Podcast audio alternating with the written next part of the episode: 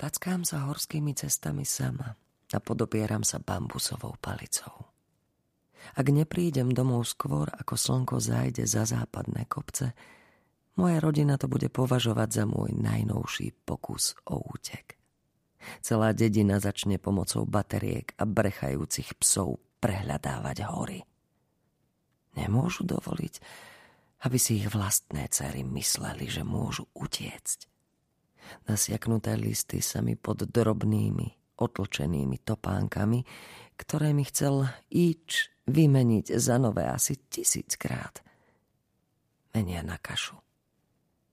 Nemohla som však prijať jeho dary, aby sa moja rodina o ňom nedozvedela.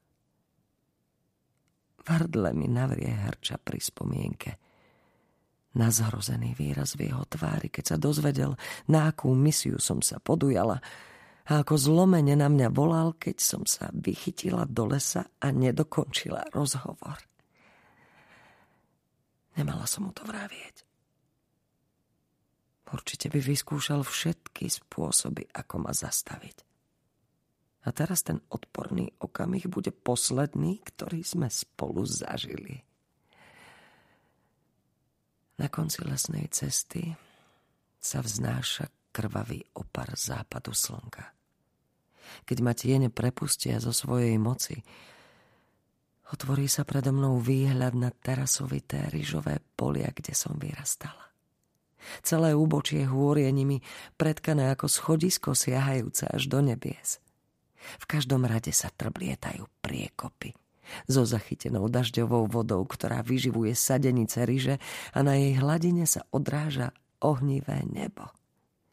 Ako prechádzam pomedzi nádrže, preháňajú sa v nich horlivé oblaky. Moja palica čvachtá v sivom blate. Od zhlku domov usadených na terase sa dvíha závan pečených pokrmov. Stĺpy dymu sa prepletajú s oranžovou hmlou farby súmraku okolo najvyšších vrcholov. V jednu studenú zimu, keď až pokožka praskala, sa mráz tak bezcitne zmocnil terasových polí, že zmrzli a stará mama nútila moje päťročné ja chodiť po ľade bez. Keď sa mi skryštalizovaný chlad zahryzol hlboko do svalov, až mi sfialovali nohy. Vyhnala všetkých mužov z domu, posadila ma na zamrznutú betónovú zem a namočila mi nohy do vane plnej prevarenej prasacej krvi s otupujúcimi liekmi. Potom ma moje dve tety pevne pritlačili k zemi. A stará mama mi zatiaľ lámala každú kosť v klembách chodidiel, aby ich rozdrvila na dve časti ešte aj dnes. Keď to najmenej čakám, sa mi v mysli vynorí sila náreku, ktorý sa zo mňa v ten deň vydral, až ma to vytrhne z činnosti, ktorú práve robím. To sa o bolesti nedá povedať. Tá ma už nemôže prekvapiť, pretože ma nikdy neopúšťa. S každým krokom mi vystreľuje do nôh ako blesky. S každým. Jedným krokom. Tak nekráčam. Tie spalujúce kroky po zamrznutom ryžovom poli boli posledné, čo som kedy urobila. Odvtedy si chodidlá zavezujem do vydutých, znetvorených hrčí, na ktorých sa dá len podkýnať. Z infekcie, ktorá ma takmer pripravila o život, mi odpadli tri prsty, a tým mi na dobro narušili rovnováhu. Tie zvyšné sa mi stáčajú na spodku chodidla, siahajú až na druhú stranu, takmer k pete, ako by sa snažili vytlačiť celú masu kostí a svalov hore po nohách. Podošvy mám menšie ako dlane.